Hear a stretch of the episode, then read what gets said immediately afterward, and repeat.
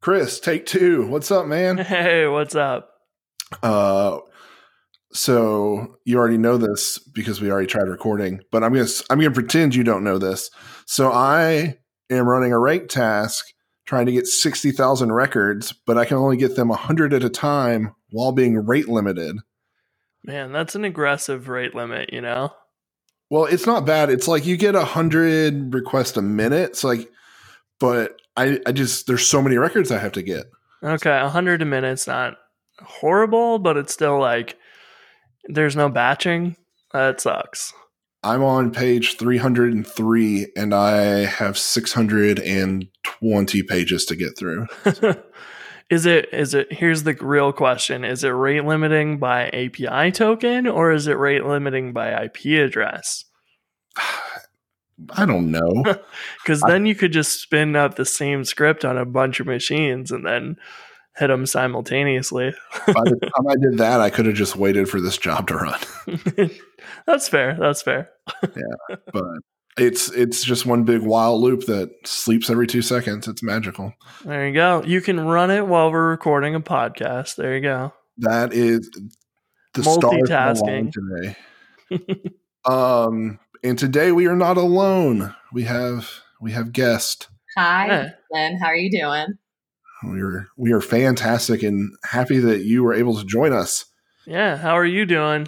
I'm doing good. So um, let me introduce myself, and I'm going to throw out like a million things, and then I'm sure we're going to have a ton to talk about. Um, so, hey guys, I'm Brittany Martin. I'm the host of the Ruby on Rails podcast. I'm the lead web developer for the Pittsburgh Cultural Trust. Day to day, I work with Ruby on Rails to sell tickets for the Symphony Ballet Opera. I also consult for Shine Registry, which is a female centric registry that helps um, small businesses get off the ground. My big claim to fame is that I play roller derby as Norma Skates. I play for two separate leagues and I love I love hitting people. So trying to dodge being hit. So and then um, I, am also AWS certified. I just re- returned from Vegas from reInvent. So yeah, thank you guys so much for having me on the podcast. Yeah, we're glad to have you. Yeah, thanks for joining us. I actually had a slot machine sound effect, which would have been perfect, but I didn't think ah. we'd talk about Vegas. My other claim to fame is that I have listened to all of the Remote Ruby podcasts and I've made it to the John Cena section. So got it. Got it. All right. Um, well, thank you for joining us. I totally messed up and I was like, Hey, you still good last week? And you were like, uh, what? so sorry about that. Um, couple of things I just wanted to chat with you about. Uh, we got to meet at both Chris and I got to meet you at Southeast Ruby. Mm-hmm. Yeah. Um, gave a fantastic talk. If I'm not mistaken, I remember you had like these like jokes in your slide and like people didn't get them, and I was just sitting there like chuckling my head off. Uh, I think we maybe even talked about that, but it's fantastic. You're a great speaker, and so I glad to have that. I work on a very small team at the trust. It's just three of us. I do back end. My partner does front end. And then my boss is the director of e-commerce and he does all the QA and product management. And we are the cheesiest people. I mean, we are bad dad jokes all day. And so when that leaks into my slides, like I'm very proud of myself, but it's bad because I'll practice in front of the two of them. They'll think it's hilarious. And other people just don't get my humor. oh, yeah. Crowds are crowds are tough. They're hit or miss. For sure. I one time ended a uh, a talk with a slide that I thought was just gonna like kill. It was uh Jeb Bush saying please clap and like I just heard somebody go, "Oh," and that was it. All this bombed. Um, so you need to always have a. You need to always plant someone in the audience and have them tell them when to laugh really loud and just like overkill. Yeah. what two sound effects I got today. Um, so you are doing the Ruby on Rails podcast, which, if I'm not mistaken, is a a podcast has existed for a while, right? Before, like you weren't the first host. Absolutely not. It has been going on for many, many years on the Five by Five network. I started listening to it when uh, Sean Devine was running it, and he was just such a great host, and he would bring on a lot of interesting interviews. And then he actually ended up moving it to more of like a co-host situation, and that's where he brought Kyle Daigle on, and basically the podcast was just them talking back and forth, very similar to this podcast. And I, I really enjoyed it because you know I learned how to code about five years ago, and so when I was on like the elliptical I would be listening to them, or after a meetup, I'd be listening to them. And then eventually Sean moved on. And Kyle, you know, started bringing on other people as hosts. And, you know, at one point during an episode, he said, Hey, I'm looking for more people. And I was like, you know what? Total imposter syndrome, but I'm just going to reach out and say, Hey, um, I would like to try and he ended up bringing me on and so i ended up being a co-host for uh, a couple of months on the podcast which was really exciting for me because at the time i was a boot camp instructor and you know being able to tell my students that i was doing this and it was just it was a lot of fun but you know microsoft you know acquired github and that's where kyle is an engineering manager at and you know things just got really busy for him so the the podcast really kind of went away for i want to say about eight months and so I reached out to Kyle and I was like, hey, you know, I, I, really believe in this. There, if you look out there, there are very few podcasters specifically for Ruby on Rails. There's a decent amount for Ruby, but not specifically for Rails. And so I asked him, and I said, "Can I can I take over?" And he said, "Sure." And so I have I've done eight episodes so far, and it's it's been really fun. That's awesome. So that it, trying to do the math in my head, um, that would mean so you started being a co-host about a year ago? Yeah, about a year ago. Yep, that's totally right. Cool. Well, that's awesome. Uh, have you had any like favorite guests on so far? Oh, um, Eileen, uh, Eileen Codes, who's a pretty well-known Rails contributor. She was fantastic. But one interesting thing that I'm trying to do is I try to bring, on some famous people from the community just because I know that's going to bring in listenership but I'm also trying to find people out into the community who would never have been on a podcast before. So I spoke recently at RubyConf Malaysia, and I th- there was just this fantastic talk about GraphQL um, by this woman named Ankita. And so I ended up, you know, setting up a time. She lives in Singapore and recorded a podcast with her, and she was amazing. And she's just someone that you never would have heard from. So it's been an interesting mix of of guests. So I'm always open to feedback on that. So topics and and I already told you before the show that uh, you mentioned the new Jets framework, and I've already talked to the uh, founder and going to have him on the next week's podcast. Sweet. Yeah, I, I wanted to mention, you know, like that. I think Jason and I talked, uh, you know, off air about this recently. Um, but basically you know like just asking for things you know it gets you so far and that's one of the things that I feel like we we're always like nervous about you know could could i be on the podcast? And, you know like what would i talk about? I don't know. And uh just asking sometimes you know gets you so much. And so i think it's really cool that you were like hey uh i maybe i'll try this and then here you are you're running the podcast now Absolutely. It, has been a big theme in my life, really. like, I don't know if you guys can agree to this, but I feel like a lot of things that have been positive in my life has just been asking a little question and then it just going from there. It's amazing mm-hmm. how many opportunities come up where the person just, they're so busy, it just doesn't occur to them to offer to you. And if you spend your entire life just waiting for someone to offer you an opportunity, you're going to spend a lot of time just scrolling through Facebook, just hoping and wishing. Yeah, exactly. There's so many times when, you know, that happens. Like I get people that email me randomly from GoRail stuff and we end up becoming friends or whatever because, you know, they just wrote me an email out of the blue and um, I may not have even known them before. That's how we met. Yeah, it, that's exactly right. Like Jason, you wrote me and asked me if I was going to be going to RailsConf when it was in Kansas City, and I wasn't, but uh, I drove out there anyways just so we could meet and then here we are. Isn't that crazy? We had beers at that fancy chip machine place where you like. Oh yeah, that was fun. Yeah. Sorry. Um that's that's a really good point when you're talking about like just if you sit and wait like you're not going to get very far. And that's something I struggle with a lot um, because like my anxiety keeps me from wanting to kind of be a go getter.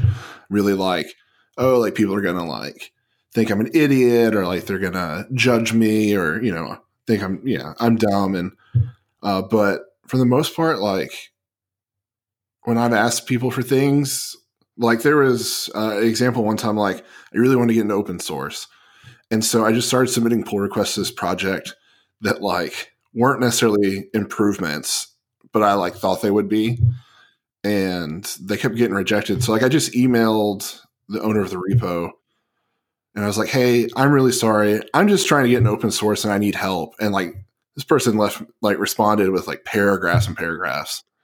That's That's awesome. Wouldn't have happened had I not like taken the time just to ask. So Right. Absolutely. And specifically our community. I mean, I love Ruby so much and I just feel in particular the people that I interact interact with in that community are so kind. Um, you know, this has been the year of speaking for me. I've spoken, I think at six different conferences and I will tell you what, I spent years submitting talk proposals and getting rejected. So if anybody is discouraged about not getting speaking opportunities, just keep at it. Um, the best advice I can give you is to just keep up, keep coming up with topics and then vetting them with people that are non-technical. So I go to my friends and say, "Hey, I'm thinking about speaking about this. You don't know anything about this, but on the surface, does this sound interesting?" And then that was really how I got. I, I started to come up with better talk topics. Also, never Uh, submit just one proposal. Always submit multiple proposals. those are both good pieces of advice there. Um, I like the idea of talking to people who aren't who have, have no idea about what you're talking about because that that definitely makes it you know much more beginner friendly. Uh, it, you, you're making way less assumptions that way when you're writing your proposal that way. That's cool. So you said you've been to six conferences. Uh, have you given the same talk at each, or have you had different talks at all of them? Yeah, good question. I was just looking over this the other day. Um, it was half and half. So the first half of the year was a talk called Draw a Crowd. I did an open source project for mental health. Basically, it was a real time map where it was an art installation. So it was built into the cultural district where I work. Um, the my work was very generous in giving me a space in order to have this art installation, but using Action Cable um, users would submit their um, experience with mental health, and then that would appear as a puzzle piece onto this real time map. And so this is an open source project that where we have the eventual goal of having other cities and locations like using this art installation to basically distill the stigma around mental health. And so I spoke about half the year with that talk. And then, um, if you listen to the Ruby on Rails podcast, you have probably heard me talk about how we had the Hamilton on sale this year, which is the biggest on sale that our website has ever had. We had 300,000 people try to get tickets at once. And so, my talk for the second half of the year was talking about how to handle bad users and not necessarily trap them out of your website, but how to gracefully degrade their experience on your website. Yeah, I remember that the security talk coming through the Southeast Ruby CFP. And like, you know, you get a good handful of security talks, but it was like the title was Rails Against the Machine? Is that the name of it? Yes, it was. yeah. I was like, okay, like that caught my attention. And then it was like, this sounds like a fun talk. So yeah. That's cool. I will tell you my secret weapon, and I don't know about you guys. I actually don't know your formal backgrounds, like how you became developers, but I am not, I was not a traditional developer. I have a degree in marketing. And so I spent many years in marketing and product management. And then I went through a boot camp and became a developer. But every once in a while, especially with like writing talks, I'm like, I'm going to pull that marketing hat back on and like really, you know, because it is a skill that usually is not so celebrated in the technical community. And I think it's something that we should be excited about should people have those skills. Yeah. Uh, there's whatever bias that developers, I remember going through school for computer science and just being like, oh, we're developers. We don't like English classes and whatever else. And we try and avoid this at all costs. And looking back, I'm like, that was really dumb. Like, writing is probably more important than the code you can write in a lot of cases. Like, being able to communicate is far, far more important. You know, so I I think things like marketing and all that tend to developers just tend to write off these other skills, and that's definitely not a good thing in the long run. Well, plus, Chris, you're running a business. Like, I mean, that is not mm-hmm. learn, you know, in a computer science degree. So I'm sure you've lot, learned a lot, like trial by fire. But um, yeah, and it's it's just slow to teach yourself a lot of those things. But yeah, you have to, you know, I, I feel like one of the complaints I have of a lot of developers is a lot of them don't think about the business. They think about just solving the problem they're given, and I'm like you know, you could solve this 50 different ways, but you should think about what's best for the business. And then I feel like those developers are the ones that are can be the best paid, the most well paid because they're thinking about those business decisions. They're probably also going to be the ones that are better to manage, you know, more developers as you grow in your career and stuff. You know, thinking about all that. I totally agree. Yeah, I wish that so I I took a kind of informal path in like Chris, like I did CS classes, but I was a dropout. But like I, I think about going back to school, and I always think if I go, it would be for like business or something. I recommend it, but honestly, the most that I've learned is just from trying to get like businesses going on my side, like just by like doing it in real life, and it, it's it's tough because for me, even coding wise, I don't learn things unless I have to. So like with Chris, like he needs to like pay his server costs. Like there's no like messing around with that. Mm-hmm. It has to be done. Right. Which is to make your bills. So like it's it's it's much more it, I have a hard time with like a test scenario actually like learning from it. Mm-hmm. Yeah, I, I agree with that completely. That's if I don't have a purpose for learning something, it, it just makes it that much less interesting and I get distracted and whatever a lot easier. Um, and that that's one of the things that I was uh, consulting before I started Go Rails, and I was always working on stuff on the side because I, you know, was always trying to start a business. But I actually January first of well, like 2014, I like quit consulting cold turkey. I had whatever savings I had, and I was like, I'm going to make this work. And that was kind of like, if I burn my bridges, I'm going to force myself to learn this stuff. And uh, it didn't really work out over those nine first nine months, but I eventually started to get some momentum, but I ran out of savings and had to get a job for a year. But it did, you know, force me to learn a lot of that stuff that I wouldn't have otherwise. Was it stressful knowing that you had that on you? And like, do you do you ever feel stressed that people see the the success you've had and think that it was easy? Because I mean, it sounds like it was really hard. Oh yeah, it's so funny when people are like, oh, you must make so much money and it must be so easy. And you're like, you realize that it takes, you know, Ryan Bates had said uh, on, for Railscast, like a video could take him 40 hours. And I'm like, oh, yeah, if you're doing a topic that you aren't super familiar with, 40 hours is, you know, to make like a 15 minute video at the end of 40 hours of work. Like that's uh, very common. Luckily, some of them are easier if you know the the topic well, but you know, you not only have to do that, but you have to figure out how to share it and to get people to come to your site and then even, you know, give them enough where they're like, oh, maybe this is worth paying for, which is a whole other thing you have to worry about. So yeah, it was a it was a whirlwind of things to learn. I don't know. I I still think it was money bags all over. Jason, so how did you get into web development then? Uh so I started off I like tricked the music store I worked at in high school uh, that I had built websites before. And I was like, yeah, I'll build a website. And then I was like, okay, now what do I do? And so uh, I learned front end development. And I had a friend who was at the time an ASP classic developer. So he like helped me with some back end stuff there. But I spent like six or seven years just doing front end. I was mostly into music.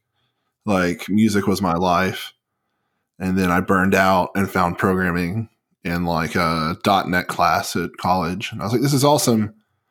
And then did some school, was really bad at math, real bad, and said, "You know, this is a lot of money that I am paying to this institution for being here like three years past what a normal person is at school for. So I dropped out. And around that time, I started getting into like Rails. I had actually just gotten my first job as like a WordPress dev and then got out of WordPress, moved into Rails, and here I am. I think that's awesome because people love to complain about WordPress and you can like actually legitimately complain about it. I've I've actually never had to use it, but it's like such an old thing. Like it's such a thing that people use. They're like, well, at least it's not WordPress. So Yeah, WordPress is such a fascinating like world. it is. Uh, yeah, like Chris and I have talked about it like the the idea that like you can make these plugins and they actually like solve really pr- like really hard problems really easily but they're like pay us and i'm like yes i'll pay you a hundred dollars a year for this thing because it saved me like hours of my time Absolutely. No, that, that's awesome. Yeah, I feel it. It's kind of strange that we don't have sort of the equivalent in Rails. There's so much more of like a, oh, I can build it myself, and it's like, yeah, but do you want to? Like, we, when really the only thing we have that I see commonly is like, you know, people pay for Sidekiq, but there's not a whole lot of other things. There, there's more around error and performance monitoring, but you know, there's not there's not a whole lot of options, which seems strange. No, you're right. And we actually just became paid users of Sidekiq because for Hamilton, we couldn't, we needed the ability that if Redis were to falter, that the jobs would store and, you know, we would get the Oh right. informations out. And so we became Sidekiq Pro users, and I'm I'm happy to pay him that because I mean he does an incredible job. But you're right, all other Ruby and Rails costs are going to AWS, uh, Honeybadger, Skylight, New Relic, and that, hmm that's about it. Yeah, feels like we should have more.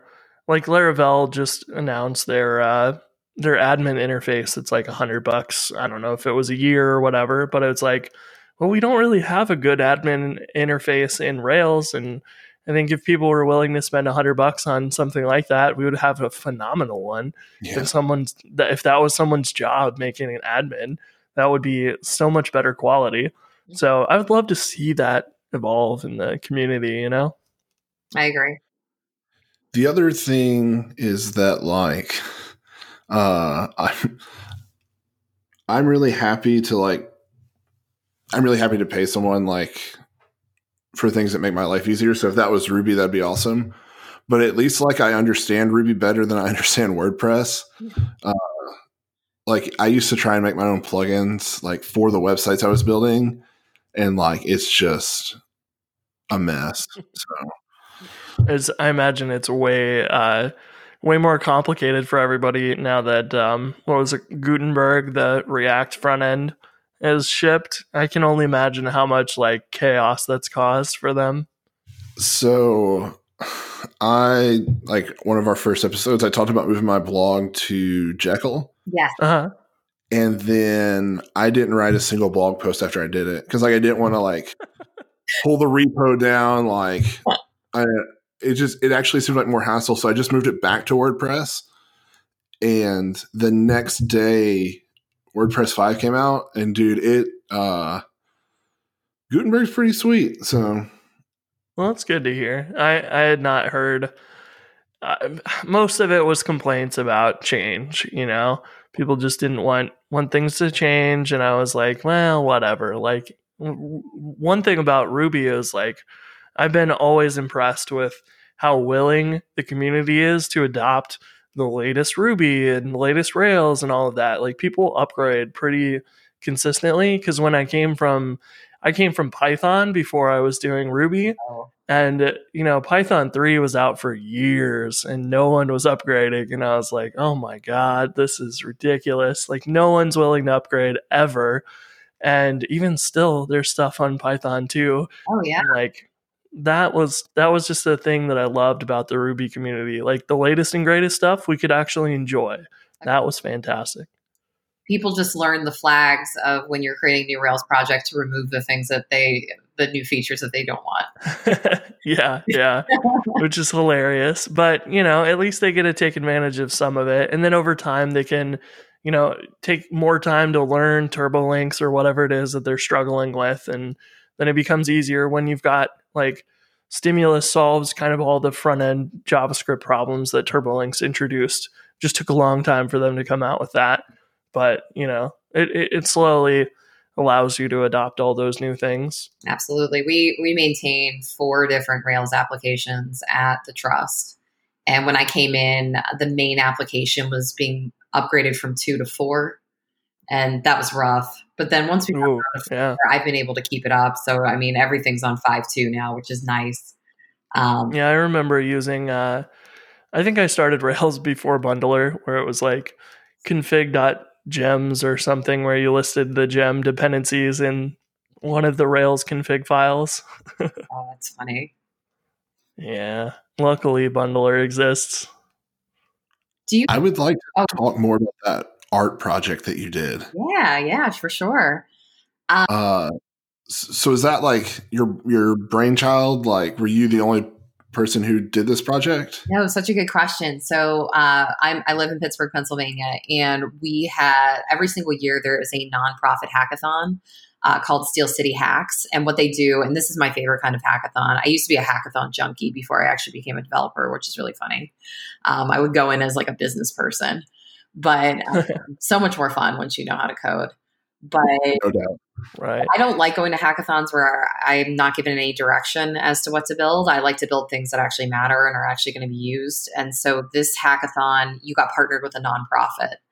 And so we partnered with a consultancy called McCoy uh, Creative.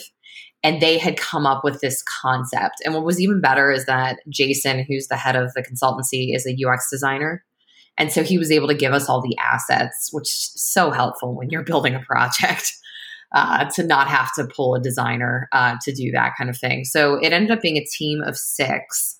We competed, we did not win, but we really believed in the project. And so we ended up, of course, scrapping it and starting over again because nothing you build over a weekend is normally what you actually want. And so my partner at the trust, Danielle Greaves, and I restarted the app and have been working on it since. That's awesome. Yeah. I uh, I haven't gone to too many hackathons recently, but uh, I used to go to some startup weekends in St. Louis, and oh man, I those are still some of the places where I had the most fun and like met people who've been longtime friends since then. I really really like that sort of you know get together and then go do something over a weekend mentality. It's so much fun. I agree. I did a hackathon in San Francisco. I spent two years in San Francisco. I wanted to see what the tech community was truly like out there. And I recommend maybe not necessarily moving there, but giving it a visit for sure. It, it's weird to train and seeing people scream about QA. Um, That's amazing. it is amazing. But um, I was at this hackathon in San Francisco, and there was a group of um, men next to me, and they had this like very strict schedule as to how they were going to develop their app. And they had a sleep schedule where every six hours, two of them would go to sleep and then two of them would be awake. And supposedly their app would be being worked on this entire time.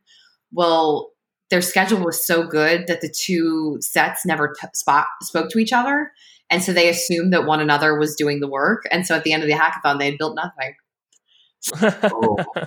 That's funny. Yep. Yeah, we we had similar things like that happen on on ours where it was like, you know, oh, I thought you guys were doing this, and then it's like t- an hour before the demo, and it's like, oh, we have nothing. Uh, So going back to contextual camouflage, which is the name of the project, um, it is very simple. Uh, it can be hosted on Heroku. I love those Heroku buttons that you can add into your GitHub README's. Oh yeah, those are great. And they're so great because, granted, once you get like attached to Heroku and you, you know you have a production app running on there, it can get very expensive. But I mean, Heroku's solid. So if you're looking for like something lightweight, Heroku can be really great. And so those buttons are really helpful but um, it was it was nice because I've always wanted to speak at RailsConf, but I've again imposter syndrome. It just seemed like a very scary thing to apply for. But they had a new track this year called um, Unusual Rails Applications, and so um, I was like, hey, I mean, this is pretty unusual. You know, the people are using Action Cable in production. Boom, boom, shh, right there. just kidding. Um, but but um, you know, I applied and, and got into it. There was only maybe four speakers in that track, and it was a lot of fun. What was funny though is, you know, you know how at the begin, like at the front of the room, they typically have those like very large signs as to like what sessions are in that room. I Mhm. approached them after and I was like, "Can I have my sign?" And they're like, "Um, that sign's like 15 feet tall." And I was like, "Yeah, I want it." I there's pictures of me dragging it down the street back to my office because RailsConf was in Pittsburgh this year, and Yeah. it's mounted behind my desk, and it looks absolutely ridiculous. But really, You're lucky that it was in Pittsburgh. It's so wild because like yeah, we were we were both at RailsConf. We had no idea. Like, I had no idea who you were then. oh yeah, yeah. I mean, I am still like um, making my way into the community. It was. It was weird the other day when I got introduced as a speaker, and they're like, "You know her as the voice of the Ruby on Rails podcast." I'm like, That's cool. people listen to that. Yeah, we look at our downloads and we're like, oh, like I don't know if they're listening, but people do download this. Like, I guess it's worth keeping going. yeah, we just assume you're all bots. well, you're talking to a listener right now, so it, it is. Are- Are you a bot? Uh, so the other thing I was like really interested to talk to you about is your AWS certification. Yeah. So So AWS, like to this day, like I'll use it like S3 and stuff, but it scares the mess out of me. Like you open the menu and it takes over the entire screen and like scrolls. So like, do you know about all of that? I don't know about all of it. I so number one, I have a theory that AWS makes their console scary on purpose so that non-technical people don't go in there. I, I have this theory, and I also Okay. think it's a stickiness thing because once you, it's almost like a it's like uh, Microsoft Word. You know how some people like can't function without Microsoft Word. I feel that AWS does that, where like people are like, oh, I know where to click, so I can't ever go to Google or Azure uh, for hosting just because I'll be confused right. but um, at the the trust, our uh, sysops, um, the our director of cloud infrastructure, there is I think seven certifications in AWS, and he has all of them, which is pretty impressive. Jeez. So when I came in, um, the trust was pretty getting pretty involved with AWS, and so both my boss and I decided it would be good for us to um, to get certified, just so that we could understand the ecosystem of where we were deploying to. So I'm a certified developer, which is one of the I'm not going to say easier certificates, but it's a certificate that's focused specifically on developer tools like CDNs, hosting, um, you know, uh, CI uh, deployment tools. I, I think it's really amusing that AWS has their own version of GitHub. I will never use it, but it is definitely out there. It's called uh, Code Commit. Mm, yeah, yeah, I remember that. The GitHub They have so many services so these many days. services. We use 33 of them. Um, Jeez. Jeez, how does it? Uh, do you uh, have unexpected bills sometimes yeah. from like? Well, not unexpected, but I mean, again, for Hamilton, we had to scale up so much. And it wasn't even the on sale that we had to scale so much for, but we spent like a good year and a half just making sure that our system was resilient against um, attacks and again, Mhm. just high traffic. And so we would scale up and do a lot of load testing. And that's what really gets you because you're not even making money on load testing. yeah, you're just spending burning money. exactly. a little disheartening, but the good news is is that you know you're only going to go through so many Hamiltons in your life. Um, but now our system's better than ever, and you know I'm really proud of the fact that I can say like our site is built on Ruby on Rails and was able to handle traffic. So, Yeah. told Rails can scale. You heard it here. yeah, So Yeah. you mostly like with the hosting on AWS using like EC2 instances, things like that. Yep, yep. We use uh, Code Pipeline. So anytime we uh, we merge into our staging branch or our master branch, we use something called Code Pipeline. And what it does is it will pull that new code from GitHub, and then it will run um, our CI tests using Code Build, and then it uses a thing called Code Deploy, which is an agent that lives on the servers and it deploys out to that. So um, I don't know about you guys, but I have I am not a huge fan of what is the deployment tool that everyone uses for Rails that starts with a C? Capistrano. Capistrano. Not a fan. So that was one of the first things I ripped out of the app when I joined the trust. I just I've always had it's it's always felt like a deck of cards to me where I'll deploy Capistrano, something's wrong, and people are like, oh, you didn't remember to move that one file over every time we do a Capistrano deploy. I'm like, what? And so I didn't want to have to maintain that kind of um, app code in the application anymore. I'm more than happy to offload that to AWS because it does such a reliable job of deploying out our code to the right servers. That's cool. Yeah. And so it helps us too because um, we use Lambda, which is their uh, serverless, uh, pretty pretty famous serverless function uh, to take a server, we deploy the code to it, and then we actually copy that server into an auto scale group. And then we deploy, we then scale out that server across all of our, and then we, it's almost like a blue green deployment. And then we retire our old servers. And so, I mean, that's not something that I'm going to be able to do with Capistrano. So we've been pretty happy with our AWS setup. But, you know, AWS has us where they want them, where they want us because we're sticky to AWS at this point. Yeah, there's no migrating that off to another service. Absolutely. Plus, they, they won't honor my certificate, and that's just completely. Let's get down to the the real reason here. so, real reason is that when you're at reInvent, which is their massive Vegas conference, um, there is a lounge for certified certified. you can get one at the airport too. I would. That would be so sweet. that would be a smart move, actually that conference is getting so big. I think this year there were 42,000 people at the conference. Jeez. Whoa, that's nuts. I mean, when you go between talks, you're looking at at least a mile walk in order to get between sessions. You start having to book your sessions based on where they are, no longer on the topic. Whoa. It, it's pretty nuts. So I really think at some point they're going to have to break it up into like different different countries or something because it is absolutely crazy but it's a lot of fun. Um, you know, I love going to reInvent. So one funny trick about reInvent. So here's my insider tip for people who ever are going to attend reInvent or are interested.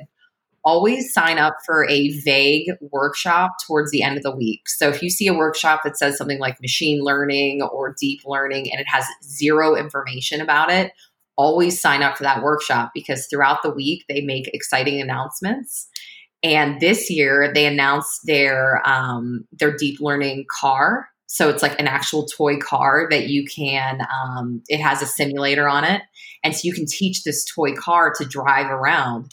And since I signed up for that vague workshop, it became that toy car workshop, and I got a free car. And they are going to sell those for five hundred dollars a piece. So that's awesome. Yeah, it's very cool. The car is sitting right next to me. I have not set it up yet, but I'm going to. They provide stickers so that way you can really like make your car look rad. but um, that was a nice surprise. And then something you guys touched on is that they are going to be supporting Ruby in Lambda, which is awesome.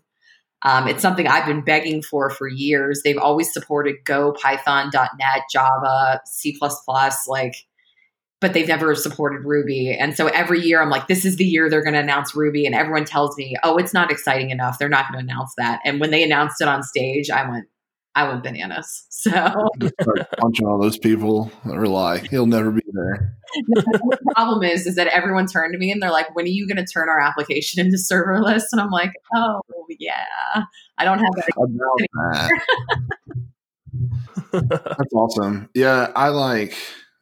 We use some AWS in my previous job. My, I guess CTO there, it's like really, really like levels above me, like the way he thinks, and he knows like AWS like inside and out. And he'd be like, "Yeah, we'll just do this." I can't even like fake the terms. Uh, and I was like, "Cool, man. Whatever, whatever you say." Well, uh, I was gonna say I like to think it's my superpower because um, you guys might not know this, but I really don't do much front end. So like CSS and JavaScript are definitely my arch nemesis. Nemesis. So whoever does that, I give you so much respect and accolades. I pretty much stay in Ruby, but my superpower is that I also can do DevOps as well. So instead of going to the front, I just go further into the back.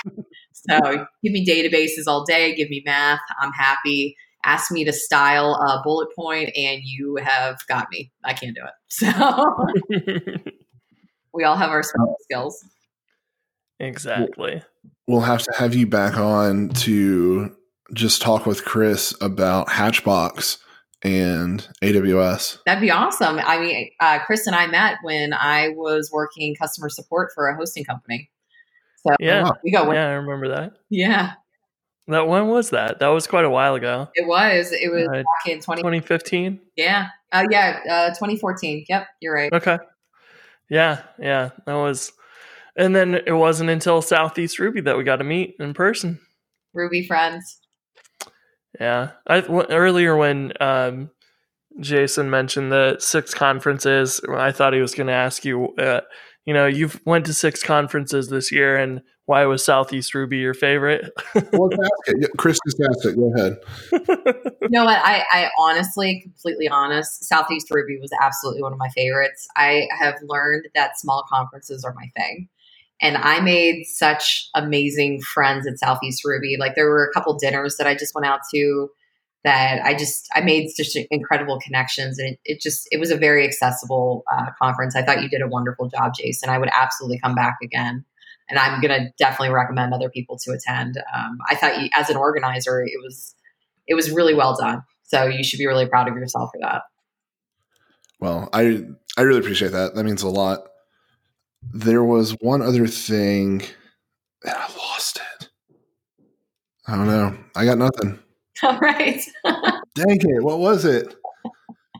You, you took me aback by your kind words about the conference. Uh, I don't remember. Anyway, this has been fun. Thank you so much for joining us. yes, you're so welcome. Thank you so much for having me, and you know, keep up the great podcast. And just remember, no matter what, you always got this listener. So if you ever there we go. record, just know that Brittany's waiting, and so get to it, guys.